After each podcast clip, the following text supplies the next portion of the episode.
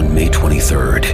I want to go back to normal. What's normal? The Paramount Plus original series, Evil, returns. We've already hunted werewolves, demons. And now what?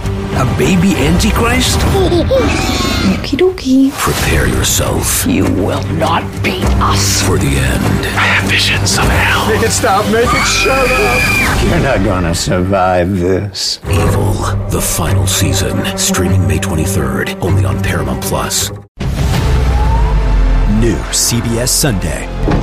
You collect rewards, right? This is how I make my living. When something is lost, Everyone's looking for something. he finds it. You strong swimmer? So so. So so. So so's okay. Justin Hartley stars. How you survive? You make quick, smart decisions, and you never let panic take the wheel. Sounds cool. It is cool, actually. Very cool. Tracker. New Sunday on CBS and streaming on Paramount Plus.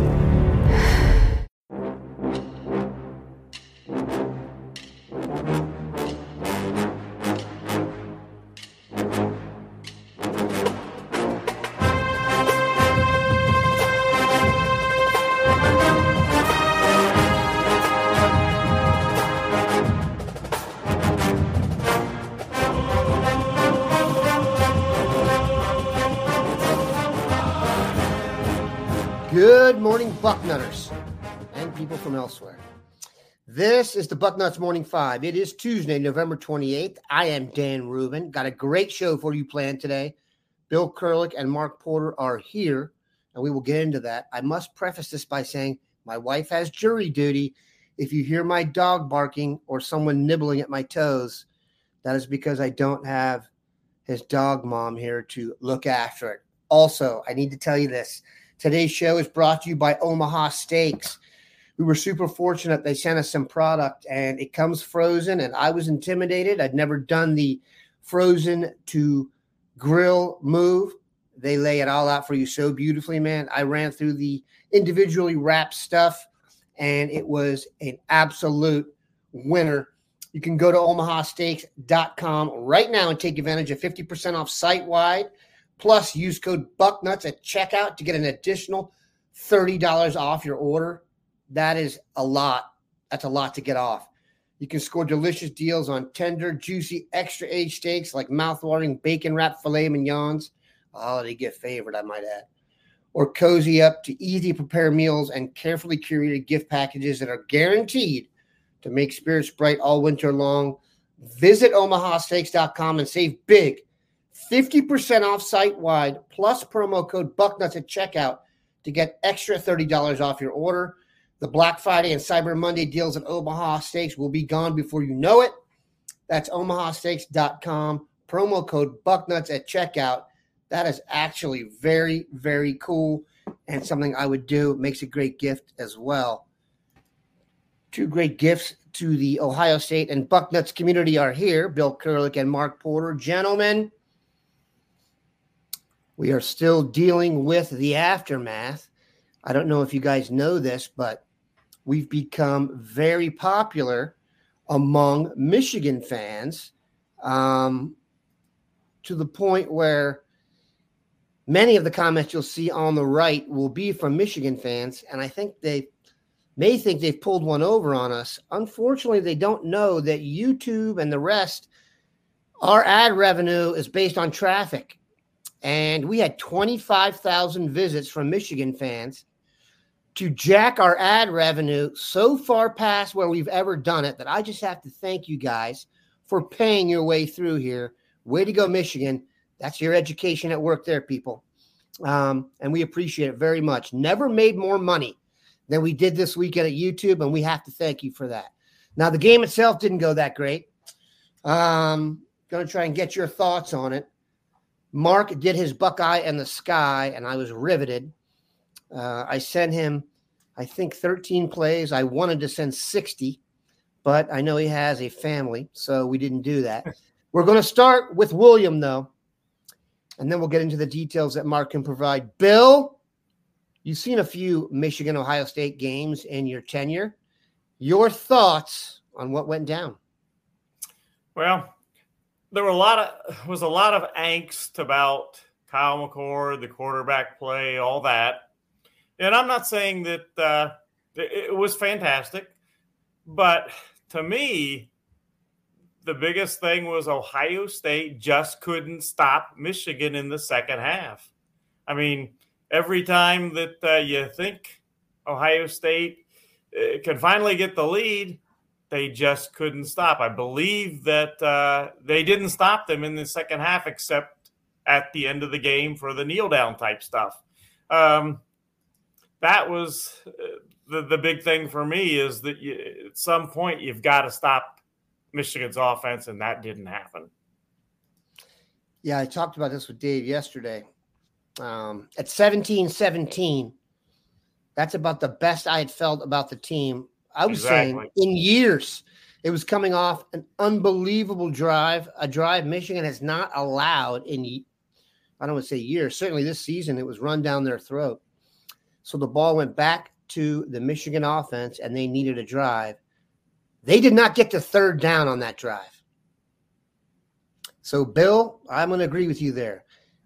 I could not believe that when I went back and looked at it. I checked it twice. If you have a drive and you don't get to third down, that's awfully disappointing. And if you go back, it wasn't like it was chunk plays. Yes, there were a few in the teens, but this is not 30 30 touchdown or 25 25 25 touchdown. It was almost a slow death and then don't forget that drive is the drive that uh, Zinter got hurt, their mm-hmm. guard, and they scored on the next play because our linebackers didn't fill correctly, and then Sonny got caught. But very disappointed in the defense on that drive.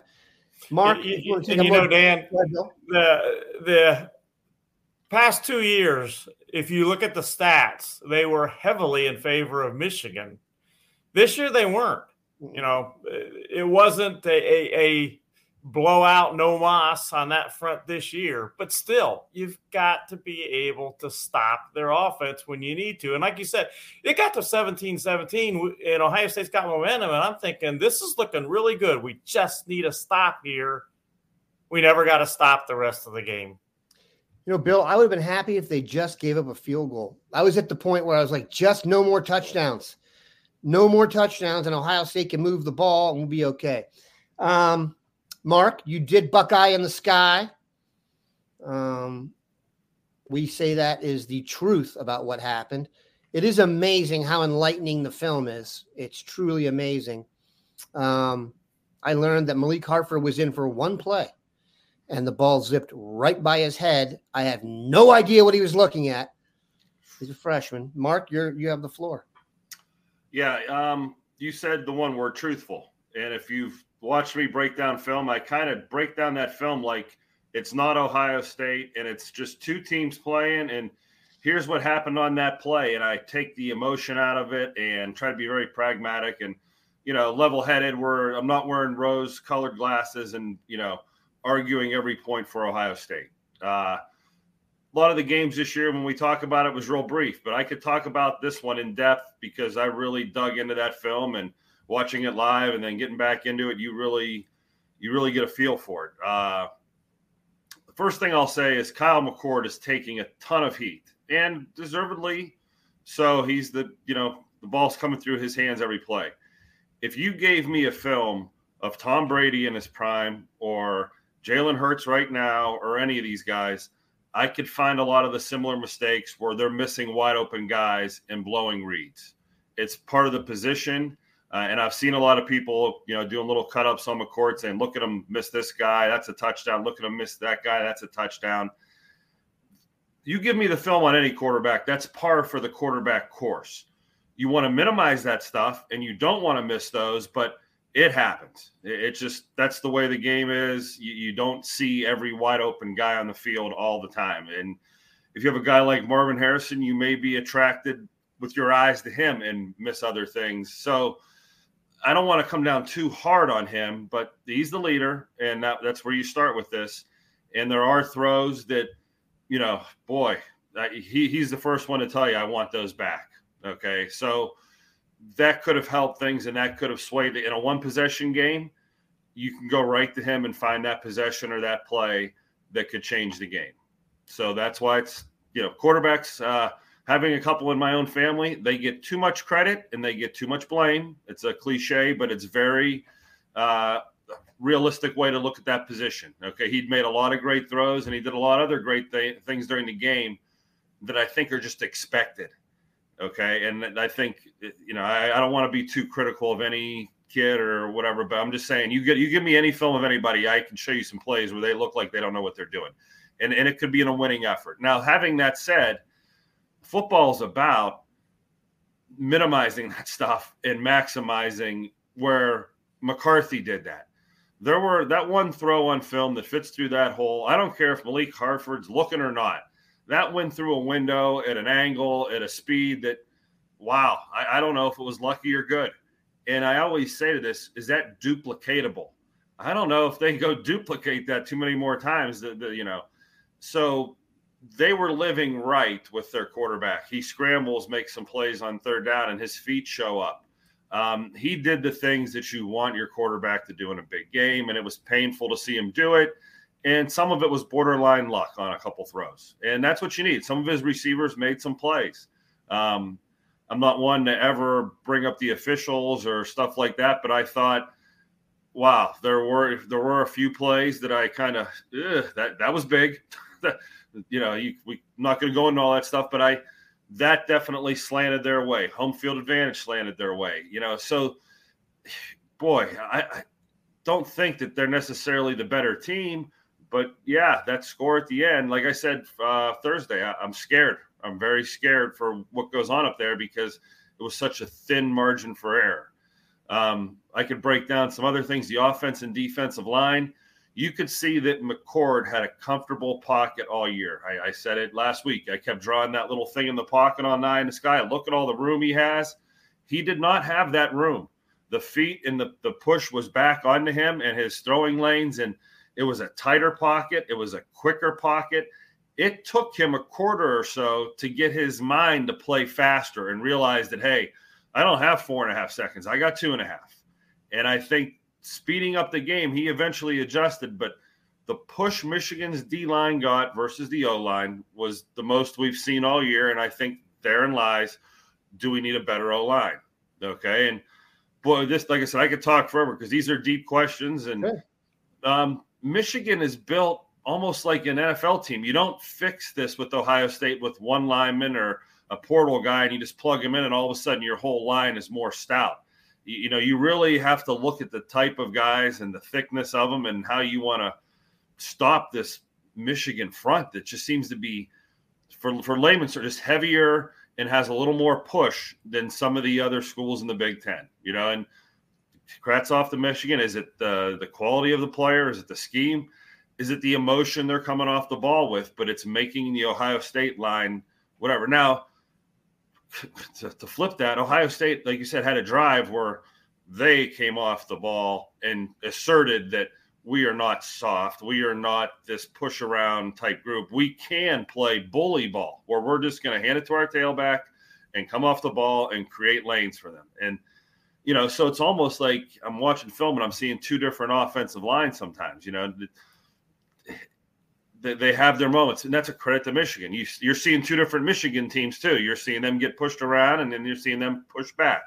Um, just what a game when you kind of take out the emotion of your Ohio State fan and you watch the back and forth of this. Um, the Michigan defense playing man to man is the last part of it.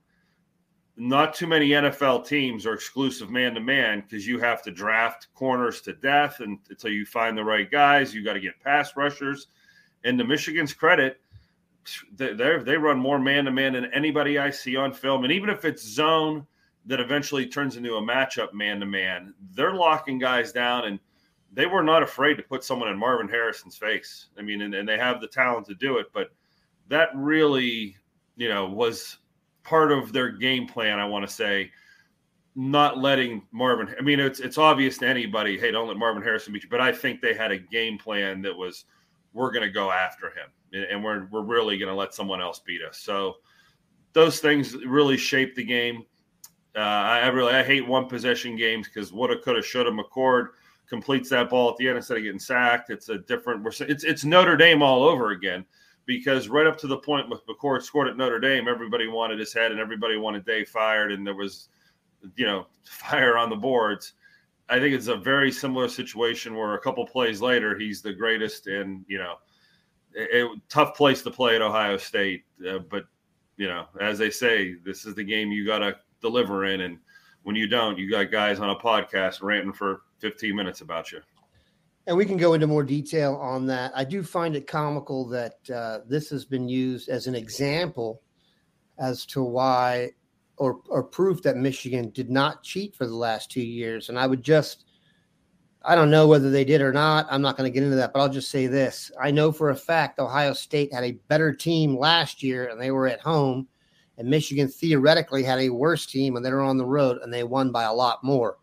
So if you're looking for the details to match up, that doesn't match up. Um, but I digress. Let's talk about how to fix some things. We're going to talk about recruiting, but we're going to talk about the transfer portal. Um, as you look at the depth chart on Ohio State, both sides of the ball, this is going. I think there will be more upheaval on the team simply just because of graduation and the NFL than there has been in quite some time. I could also make the argument that there are some guys who were starters that didn't necessarily play well enough to guarantee themselves that starting job the next year. There are some professional dish- professional dishes, professional decisions to be made. So, we are going to head to the portal. One thing we know they're going to go after in the portal, and you guys can disagree with me, and I think it's the offensive line. Um, if you were to rank this offensive line versus offensive lines at Ohio State for the last decade, I think you'd have a very hard time ranking this above eight. And I'm being generous because I don't really remember all 10 at this current time. If I had to actually put money on it, I'd probably be, say, 10. So, what to do? Last year, they went to the portal, and so you have Josh Simmons starting left tackle from San Diego State. The rest of the guys were here via the recruiting class. Matt Jones is out um, just by age. So you've got left tackle Josh Simmons, left guard Donovan Jackson, who many thought would be headed for the NFL, but now I don't know if he should do that. Carson Hinzman at center, and then Josh Fryar at right tackle. Two guys I know off the top of my head who are in the transfer portal now with Ohio ties Zeke, Zeke Correll from Notre Dame, who attended Anderson High School in Cincy, did have an Ohio State offer. I went and checked on that. And then Carter Smith out of Indiana from, I believe, Olentangy Liberty was their starting left tackle this year for at least 12 games. Let's talk about transfers, where you think they will be focused. And then, Bill, you can start this off. Uh, generally, where you think they'll be focused, and then maybe finish up with your vibe on Correll, Smith, and any other specific names you've come up with. Well, most of the talk always centers around when you're talking portal, offensive line and defensive line. Um, I would agree with the offensive line part of it, but defensive line wise, and again, I know there's been angst, as in the case of McCord, angst about defensive line recruiting and Larry Johnson and that. But if they get a Morris Williams, which I still think they will, um, you look at the three uh, guys, well, there's four, that would be four, but you look at three of the guys that will be coming in via the 2024 class, you would have Eddrick Houston, five star defensive end. You would have a Morris Williams, tr- tremendous potential. You know, Billy, he's, he is a top 100 kid, top 50 kid um, at defensive end. And you would have Justin Scott, a five star defensive tackle. I can live with that that trio of Amaris, Eddrick Houston, and uh, Justin Scott. And then you've got Mensah too. So uh, providing they get Amaris Williams, they've re- they would really have had a, a pretty darn strong group of defensive linemen coming in. Um, that's not to say if you put an edge out there that uh, is a difference maker in the portal, I wouldn't take him. I'm just saying that if I had my druthers, I would be talking offensive tackle rather than defensive lineman for the portal. If I've got to put out the big bucks, I would be looking more at the tackle. Now that gets us to Carter Smith, who um, uh, I had an article on about last night, late last night. He is in the portal. He started uh, 12 games at left tackle this past season as a redshirt freshman for Indiana. Um, played two games as a true freshman in Indiana. I'm told he would love to come to home, so to speak. He's from Olentangy Liberty, come home to Ohio State. So if the Buckeyes make that pitch there, I would feel very confident about them uh, with Carter Smith. Zeke Correll, you know, we'll see. Ohio State did, they absolutely wanted him coming out of high school. I loved that kid coming out of high school. Thought he was going to be a great one. He's turned out to be a good one. Uh, a couple of years of starting experience at, at Notre Dame. He has been a center. Carson Hinzman, you know, didn't do a bad job this year, in my opinion, is his first year, and he's going to get better. But you can move guys around. Would Zeke Correll be interested in playing guard, for instance? Would Carson Hinzman be, you know, I don't know the answers to, to those questions right now, but you can move guys around. Uh, can you guys kick guys inside? Yeah, I think that's possible. Um, Fryar Simmons, Simmons, I thought ended up doing a decent job by the end of the year. Um, again, my focus moving forward, if I was going to put out the big bucks in the portal for a for a player, would be offensive tackle, right tackle. I get I get the feeling you're saying right tackle. I know Bill, you like to be conservative, but if you say Josh Simmons is playing well and we still need a tackle, we need a right tackle. I think you can make an argument.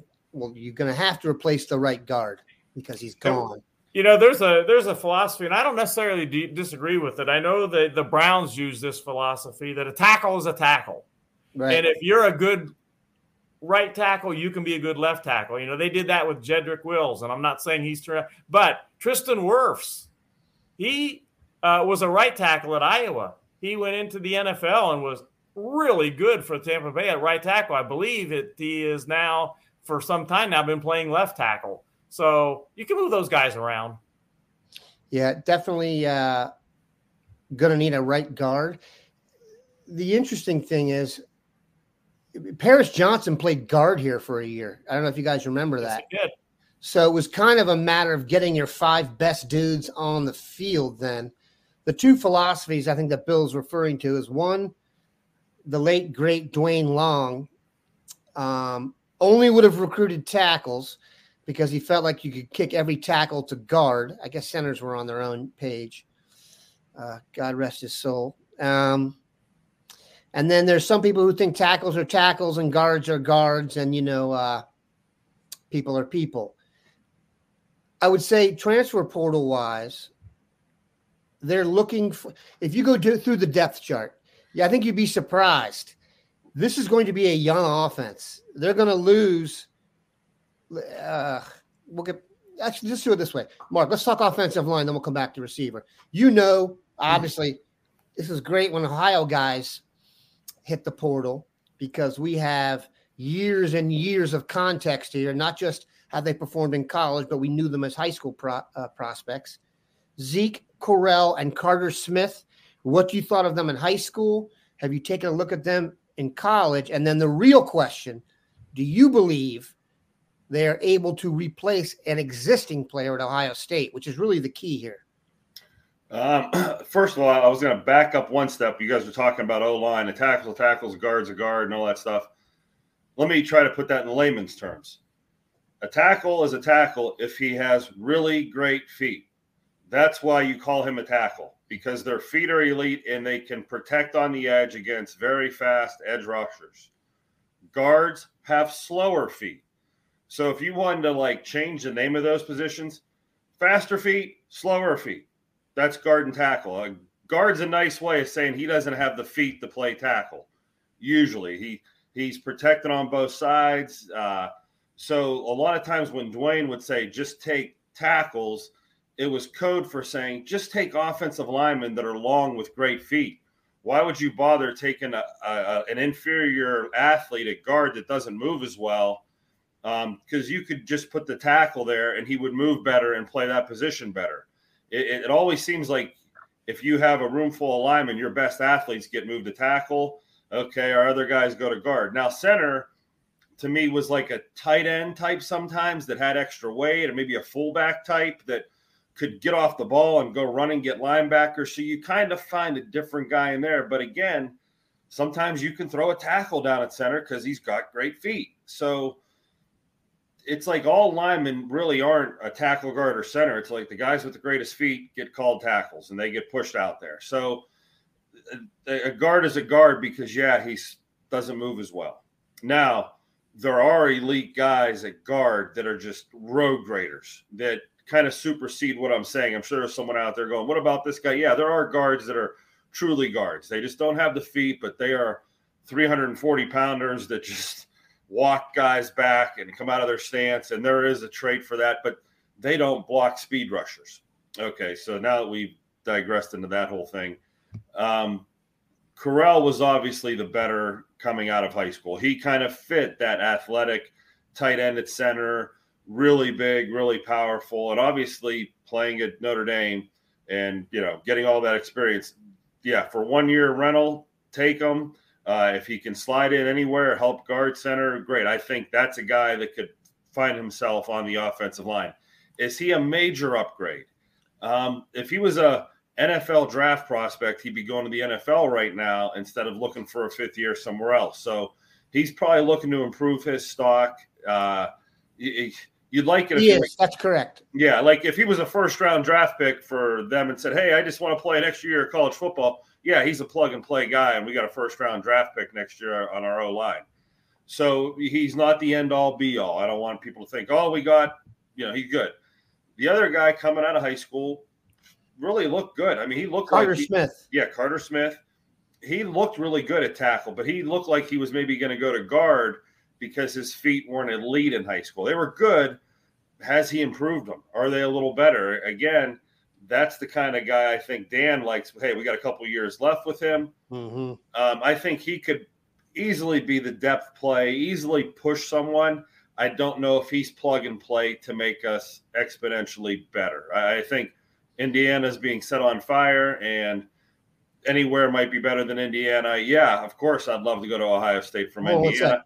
Oh, one sec. Indiana has a ton of dudes in the portal. I might add. yeah, oh, every every a few hours it seems yeah, like. Yeah. So it's not like he was an all-American freshman that you know. Well, hey, I'm saying there's no like emotional thing. He's not at odds with the coaches or yeah, anything like that. Yeah. This is one of the when your coach leaves now, you put your name in the portal. That's just how it works. It's become perfunctory. Go ahead. I'm sorry and, and that's a that's a good point to this because it's part of the math of it's not a freshman all American that you know you're stealing. It's a kid who's at a place that's blowing up, that's local. Got to look at him. Uh, is he better than some kids on the roster? Yeah.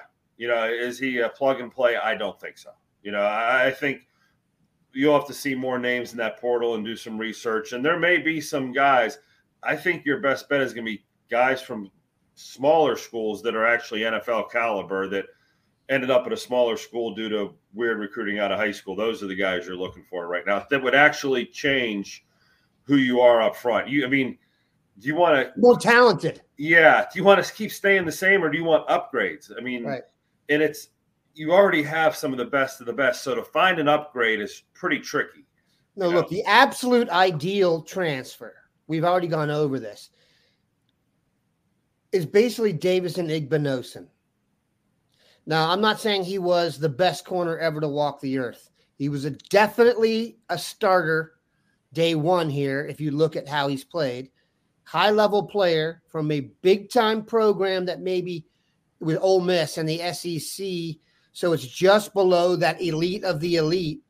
And you've got him for two full seasons, even if he leaves early for the draft. So that's team building. Now, I do also agree if you have a position that's really an issue, like you feel like it is limiting you from success, then it does not matter how long the guy is going to be here, where he comes from, what his background is. You just need to get that hole filled. And uh, I'm going to read our next ad here, but but the rules have changed. You can pay people now. So once the rules change, and I don't want to get into it. They've always been paying people stuff. Okay, great. Let's just talk about what reality is right now. You can go and pay someone to join your team. Okay, which means if you've made mistakes in recruiting, you can make up for that mistake with money. If you have as much money as Ohio State and you say your goal is to win the national championship, money cannot be the thing that holds you back. You've got as much money as anybody, except maybe Texas A&M, because that is bizarre. But there's no excuse for this. You can make it's not a philosophical thing like it used to be. Like we want uh, the guy to an Ohio guy to come in here and and win and have a crew cut and make Tressel happy. Man, I don't care about that anymore. That's not the climate we're in. You need ballers. You need talent. Um, and if they've made a mistake in recruiting and they can fix it with cash, they need to do that. All right. I want to let you know about our next sponsor. It's nuts.com, not you know who. So it's just nuts.com. Don't worry about it. Another day is here and you're ready for it. What to wear? Check. Breakfast, lunch, and dinner? Check. Planning for what's next and how to save for it? That's where Bank of America can help. For your financial to-dos, Bank of America has experts ready to help get you closer to your goals. Get started at one of our local financial centers or 24-7 in our mobile banking app. Find a location near you at bankofamerica.com slash talk to us. What would you like the power to do? Mobile banking requires downloading the app and is only available for select devices. Message and data rates may apply. Bank of America and a member FDIC.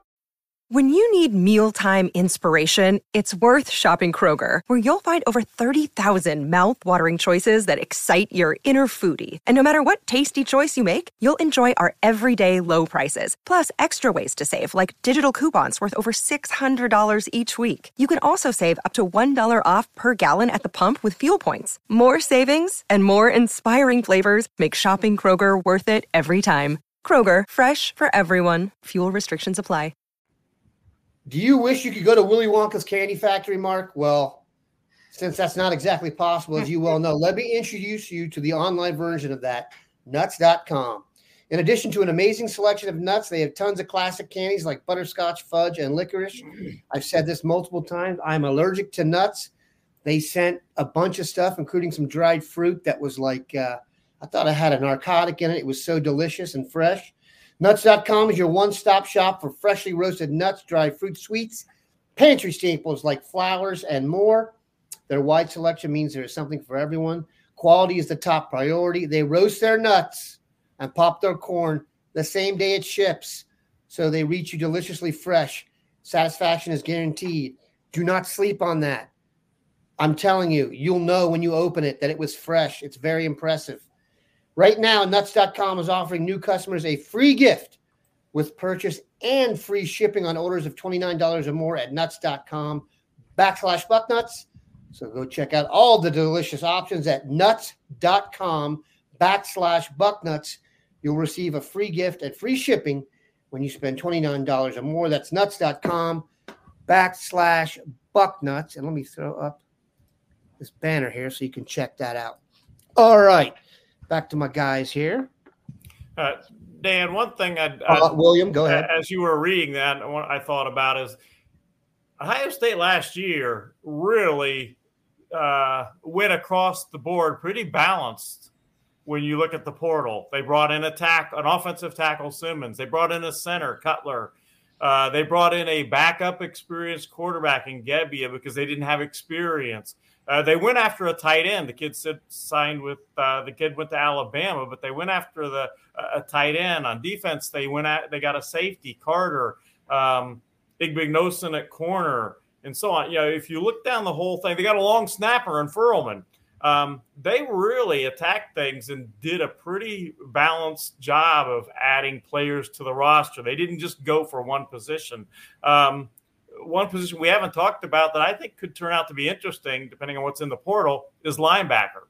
Mm. You know, you, have heard a lot about the play of the linebackers this year at Ohio State. You know, will there be somebody in the portal that is a really good linebacker available? I wouldn't, uh, you know, I, I don't think they're going to just attack one position. While offensive tackle, in my mind, is the priority. I think they're going to go across the board and look for any guys that can help the program either depth wise or at a high level. Again, I though, agree though that I think Dan, you said it, maybe Mark mentioned it. You got a lot of good players at Ohio State that were highly recruited out of high school. You can't just bring in anybody and think they're going to be good enough to play. Ask Cutler, uh, who came in at center. Ask Hadad Carter, who came in pretty highly regarded from Syracuse. And didn't play. So the, it's not a low bar that you're uh, uh, setting when you come in at Ohio State that you have to overcome. No question. But let's let's quickly go through real quick um, and disagree with me here. Interrupt me if I'm wrong. Let's just go through what the spots we know they need to fill are. Um, not not based on performance, but let's just go with guys we don't expect. So you, if you look at it, um, Proctor's gone. He's they're not going to give him a ninth year. Uh, Burke, I had Denzel Burke at corner. I hope he's gone for his sake. Um, going to be a very rich man. Uh, both linebackers, Steele and Tommy, gone. Uh, defensive line, theoretically, I think JT people expect him to leave. Jack Sawyer people expect him to leave. Tyleik Williams people expect him to leave. And uh, Ty Hamilton could leave. I think he'll be back. Why? Uh, so now where are we? Now we're at on the offensive line. I mean, Matt Jones is gone. And uh, are the other spots locked? Don't know. This is not bringing back Paris Johnson and Dawand Jones and uh, Luke Wypler, who were like the template. If you're building a line, you throw some guards in there and uh, you got yourself a sandwich. The receivers, I can make an argument that all three will be gone. We know Marvin and Emeka will be gone. Julian Fleming could come back. Um, so they're going to be very, very, very young at receiver. Now, they'll be very talented. Uh, I think Carnell Tate is a definite in one of those spots, but who are the other two? Brandon Inniss, you know, the fre- Jeremiah Smith. I'll tell you what, uh, if you're recruiting the number one receiver in the country, the depth chart looks a lot better now than it has in years past if his goal is to get on the field right away. Who's the starting tight end? Jelani Thurman? I, I don't know. Um, and then court running back. Who's the starting running back? TreVeyon Henderson's going to leave, I would assume. Okay. Miyan's, you know, theoretically, I think he has more time, but there's th- talk that he would go. Who is it? Tramp. So there is a lot of open spots on this team that there weren't in the past. Uh, I don't remember a time when you're going to come back and have this many openings. I mean, uh, it's it's going to be a challenge. And like you said, Bill, there are a ton of good dudes ready to take those jobs, but they're not proven. I mean, Caden Curry and Kenyatta Jackson, when JJ McCarthy got outside the pocket, go look at it again. It's not on Jack Sawyer. It's on Kenyatta Jackson. Okay. When Malik Hartford was in there at safety, they threw that pass. I don't know if they knew to do that, but um, he was in there for one play.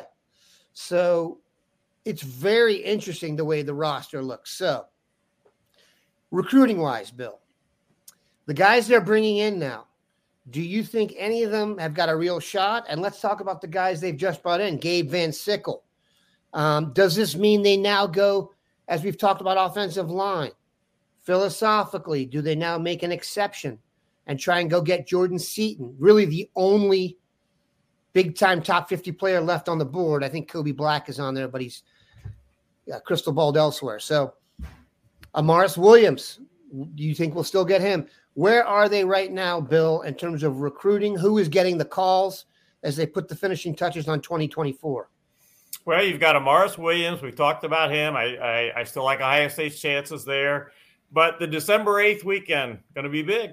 Um, that is the weekend that Carlin Jones is coming in now. And I really think this time he's going to make it after uh, uh, his first two official visits fell through. One because uh, uh he was dehydrated and went to the hospital um, the night before his official visit was going to start. And uh, the other one, he had a scheduling problem with his team playing. But I think this time Carlin is going to make it to Ohio State uh, for the December 8th weekend. Uh, also going to be there that weekend, at least as of now, is Ernest Willor, the defensive lineman uh, that could play indoor tackle, by the way, from IMG. And then my uh, perhaps most interesting guy, Koi Perich, the mm. safety from Minnesota, really good player. Um, he is going to be there. So that's the the, the three. uh, that are going to be there that weekend. And then Williams has been to Ohio State already. I don't think Chance Williams flips from Miami to Ohio State. I think he stays with Miami. Uh, the other two names really are uh, Nicholas Rodriguez, the linebacker, uh, has really not shown any strong interest that he is going to flip for Missouri, but he did get back to Ohio State um, for the Michigan State game, or was it the Minnesota game? I, I, don't recall right. One of those two games he was back for. I think it was Minnesota. Uh, and then Jordan Seaton. So those are kind of the names right now to focus on as far as who Ohio State could add to the 2024 class as things stand right now. Mark, Car, uh, do you have any thoughts on the current class in terms of focus or guys you've seen, Gabe Van Sickle, anything like that? I know we've got a, a, thought, a thing on him coming up soon. Yeah, I, I've been thinking about this kind of in depth, and it, the thing that you know, it's a little bit off what we're talking about here. Is everyone says Michigan just beat us three years in a row with a bunch of kids we didn't want. Okay, and mm-hmm. that that sticks with me as a recruiting guy, as someone who evaluates for a living. How are they taking second run players according to the 24 7 sports rankings consistently, but yet their team is whatever? Is it cheating? Is it whatever? Okay. But uh, that's a question that this is going to get me fired Okay. No, no, but, it's got to be asked. Yeah. No, my my rankings are never always right. The first round of the NFL draft is never always right. The 24 7 sports rankings are not the end all be all for what these kids are going to be forever. And a lot of times we have a picture that we paint as these kids come out. And I'm not saying that I'm saying everybody's rankings are wrong. I'm not saying the guys at 24 7 are bad at their job. I'm not saying that they don't get 80 or 90% of it right. I get a we're lot making humans. Yeah, we're humans. And this is, we're picking the winner of a race at the, if it's a marathon, we're picking it at the 14 mile mark when these kids are coming out of high school. And we're, we're destined to make mistakes on who we think is going to be at the end of this race getting drafted in the first round. And we know the first rounders come from all over the country, not just Ohio State, Alabama, Georgia. Okay. So that point of Michigan keeps taking players that are four stars and three stars, and they're beating our five stars. We have to kind of find some guys at Ohio State that are great evaluators and do their true evaluations that know what they're looking for to build a team. And this is the key. That's got to be four or five possessions better than bad calls, Kenyatta Jackson being held, than a throw that goes through a window as small as a window can be, an interception at the end of the game. That t- you have to be three or four possessions better than that, better than the home field advantage. And I think that's what Ohio State fans think they are deserving of and they want out of their team is a team that asserts their will by three or four possessions, and there is no question. Right now, we have a team that is on par with Georgia, on par with Michigan, and you're asking them to build a team that's better than the top five teams in the country by three or four possessions. So that's the, the task at hand. Urban Meyer had that mindset, and it was criticized for him. Like he wanted a team that was seven, ten possessions better than everybody. He wanted to pillage their family after the game. Like there was a mentality of that in recruiting, bringing in guys that we, we are bringing in borderline criminals, borderline guys that would rape and pillage a village in the 30th century or 16th century if they were alive. We need that type of mentality to be that much better than the best. You know, you don't beat the alpha and the tip of the spear with guys that are equal. You got to really, and I think that's where this goes with recruiting. And I and it's hard to say, okay, how do you find those guys? It's a culture, it's a mentality, it's a couple a year, and over four or five years, you end up with a team that's got a little more grit and a little more. Maybe that gets you those extra possessions of comfortability. And I know I'm you know going long on this, but so when you ask me about recruiting, I, I'm looking at it going, boy, are the recruiting rankings really you know, telling you an indication of who's going to be great in a couple years. And I'm not sure that that always is because that's the job, though. You yeah, and, and, and it's, and it's not that anybody's doing a bad job. It's not that the evaluators at Ohio State, everyone agrees, hey, this is the kid you should take. He's superior talented. But after a game like this, you throw question to everything. You you go back through all of your thoughts and all of your decisions and say, where did we go wrong? Where could we do better? And it's it's really not much margin for error at the end of the day when you're talking about a few possessions in a football game. And and, and you talk about Michigan. Uh, you, you mentioned that you know Ohio State has out recruited Michigan. Well, not necessarily at every position. Offensive line, Michigan's brought in some really good players, and I'll name one right off the bat that they won out for Zinter, the guard that got hurt. That was a kid Ohio State really wanted, and they recruited him, and Michigan uh, ended up getting him. You know, so you know, Michigan has recruited pretty well at some p- positions. Uh, one of them being offensive line. They're recruiting, and it it has showed. And, and that's the kind of what I'm talking. There's a breadcrumb right there. Like, okay, why was he a better pick than what we got? Why should we fight for him harder? And I'll be a guy that says this: if I was ever given a job, I would take offensive linemen to a fault. I would draft first round offensive linemen or defensive linemen every year and, and build my team because you see a lot of these teams in the NFL that are great. It's O line, D line oriented. And if, if Michigan's done one thing right and you build an O line, it makes your quarterback skill guys better. It, it, makes everybody better when you have that extra tick in the pocket and the holes are more open. Um, maybe, and, and we know that Ohio State has taken plenty of criticism for O line. So that may be, you know, the, the first quickest fix. There's five guys right there that are cut from a different cloth. You know, it, it's really, when you're at this end of the spectrum, it's really nitpicking like this and, hey, one possession more, and, and, we don't have this conversation. You know, but but I tell you what, this is the same thing Michigan did for ten years after getting their butts kicked, and and yeah, and when they kept re-examining and re-examining and re-examining, they finally got into the minutia of, hey, if we want to compete with these guys, this is what we better do, and they they were on to something. Maybe it's O line. It wasn't ten.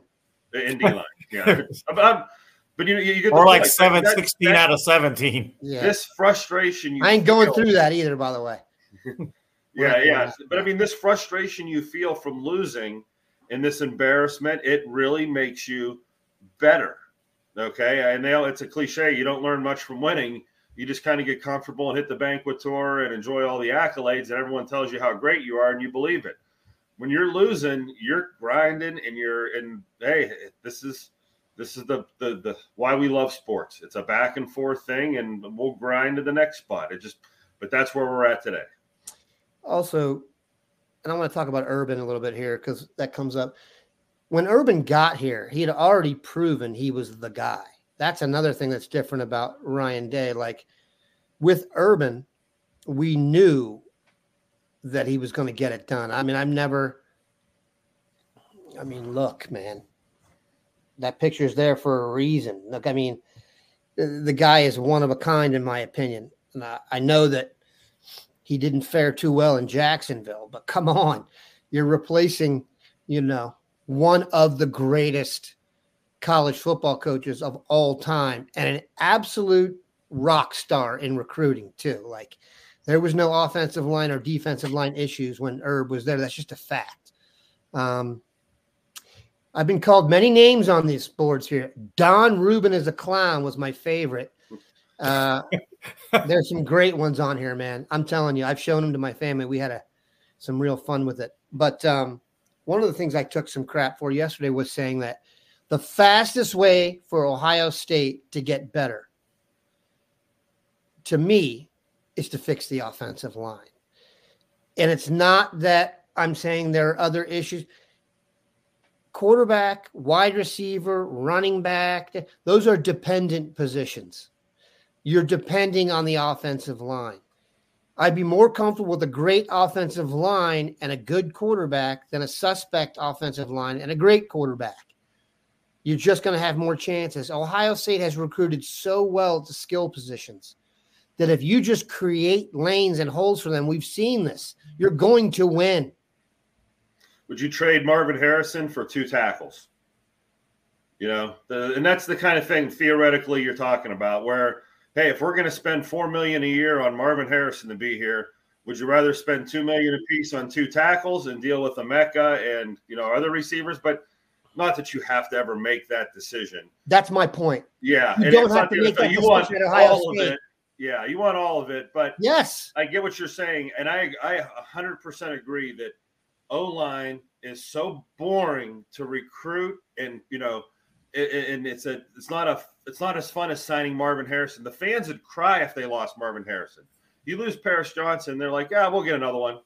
You- no, you, you need more Paris Johnsons. You need five Paris Johnsons. You that's what changes the you know like you're saying the dependent positions. There are enough skill players to go around.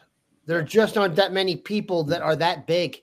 It's I've- math. I've said it before. If you play fantasy football, guys are coming off the couch. Darrell Henderson came off the couch for the Rams a few weeks ago, and they get hundred yard games, and they look. the line is running- good. and they run in the open field, and they look like, oh my gosh, they're great. You don't. If you lose your left tackle, there are no left tackles on any couches anywhere. Although they did bring Jason Peters back for a 25th season up in uh, Seattle or whatever it was. No, we Cowboy he- did that last year. Yeah, he was immediately hurt or whatever, but there just aren't guys that have that skill set that can dominate laying around. It's a it's the rarest of rare, and I think that alone should tell you that you go buy rarest of rare. You put your money behind the rarest of rare. Uh, the Titans did it for a while, and you see how Derrick Henry dropped off the face of the earth this year because they lost a couple of their big time offensive linemen, and they didn't keep you know drafting at that position. The okay, I don't Look want to the digress. 49ers. When Oh. Trent Williams plays, they win. When Trent Williams doesn't play, they don't win. Yep. It's not that complicated. I, I- Um, I, digress one more time, but I call those type of linemen like Vikings or Neanderthals or cavemen, human beings that when you stand next to, you're like, oh my God, you see his hands and his body. It's just a bigger set up, the tendons, the bones, the bone structure. You need human beings that are almost unhuman because that's what you need to push around other big human beings. And it's just a game of guys that are bigger and stronger than you. And hey, like you say, it's hard to find those guys. And a lot of them don't move very well when they get that big. And it's, you know, it's, it's a fight. Um, I'm looking for a specific question that was asked about Ohio State and the playoff. Let me find it so I can give credit to whoever asked it. Good Lord, I can't find. There's so many questions on here. Um, the question was Do I think Ohio State will make the playoff? It's very simple. Um, this is what needs to happen. The uh, the Pac, whatever they're called now, the Pac two, the Pac twelve, Oregon and Washington will play. Winner goes, losers out. Florida State plays Louisville. You need Louisville to win. Georgia plays Alabama. You need Georgia to win. And Texas plays Oklahoma State, and you need Oklahoma State to win. I looked it up yesterday. Mike Gundy is 56 years old. So 16 years of experience since he was 40. Let's hope he can get this done. Um, but those things need to happen. If any one thing doesn't happen, and that list of dominoes, they aren't going.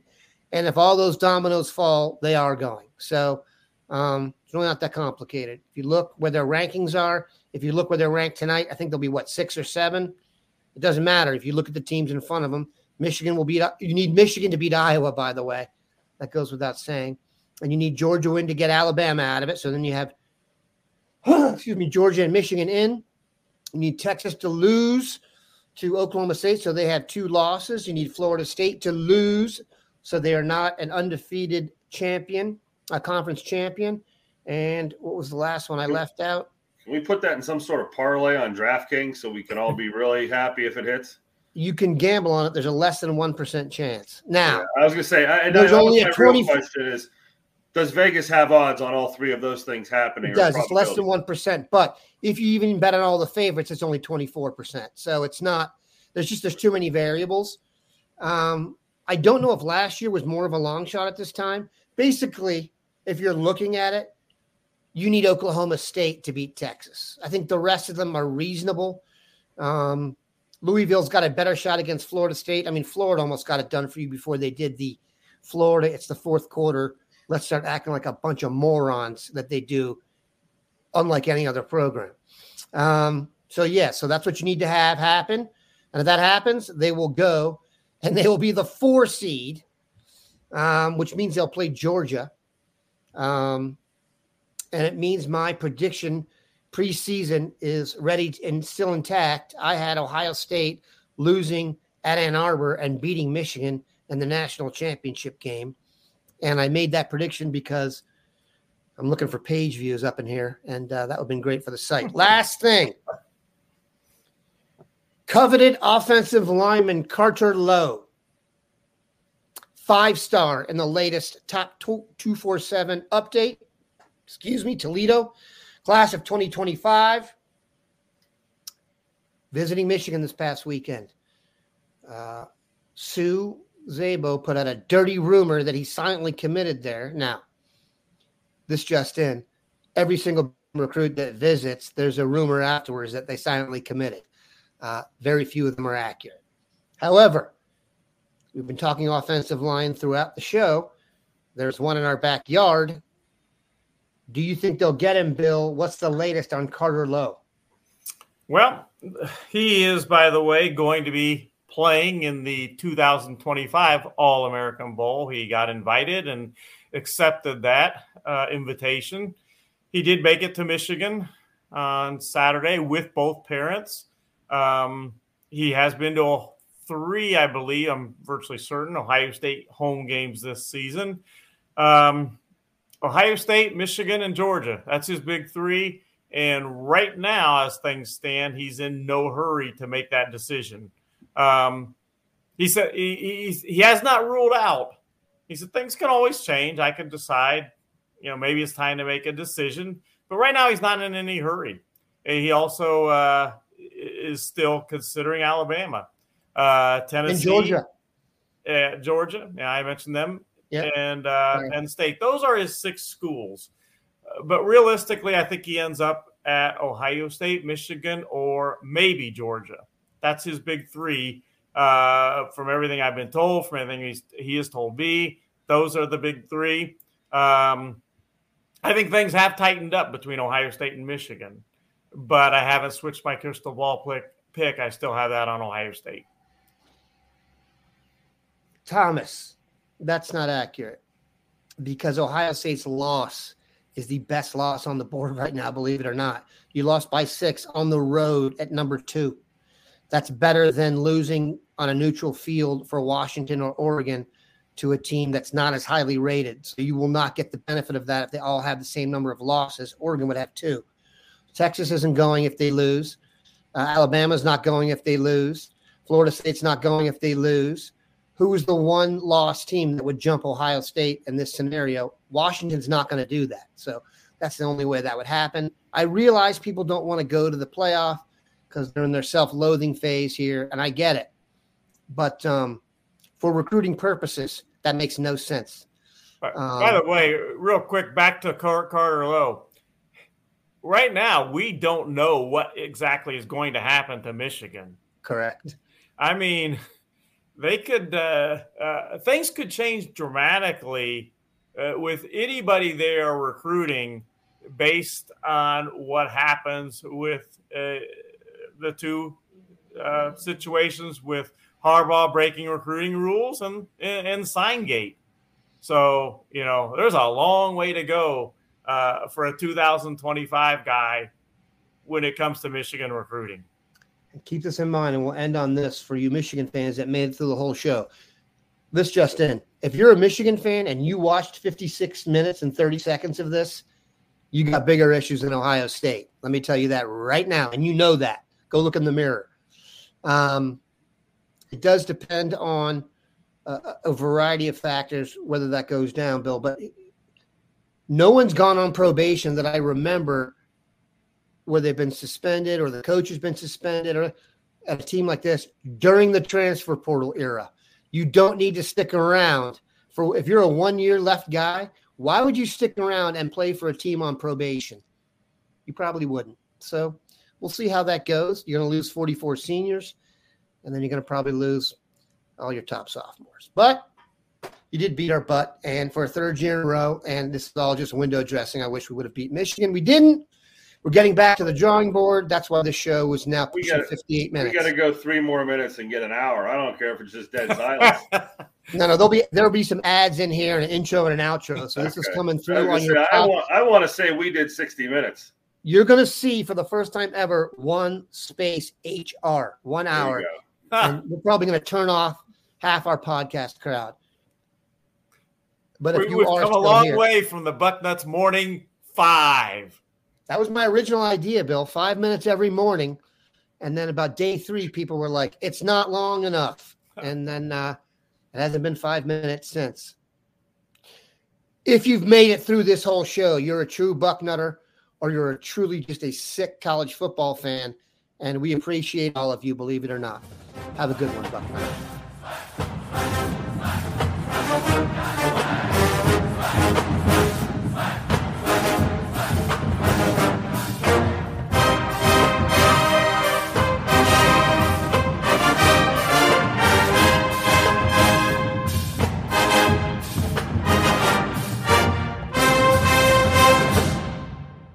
MTV's official Challenge podcast is back for another season. And so are we. I'm Tori Deal. And I'm Aneesa Ferreira. The wait is over, guys. All Stars 4 is finally here. And this season takes it to a whole new level. Old school legends, modern power players, and ex lovers are all competing in Cape Town, South Africa for the prize of $300,000. And we're going to be right here along with you fans, covering every episode on the podcast. Listen to MTV's official challenge podcast wherever you get your podcasts.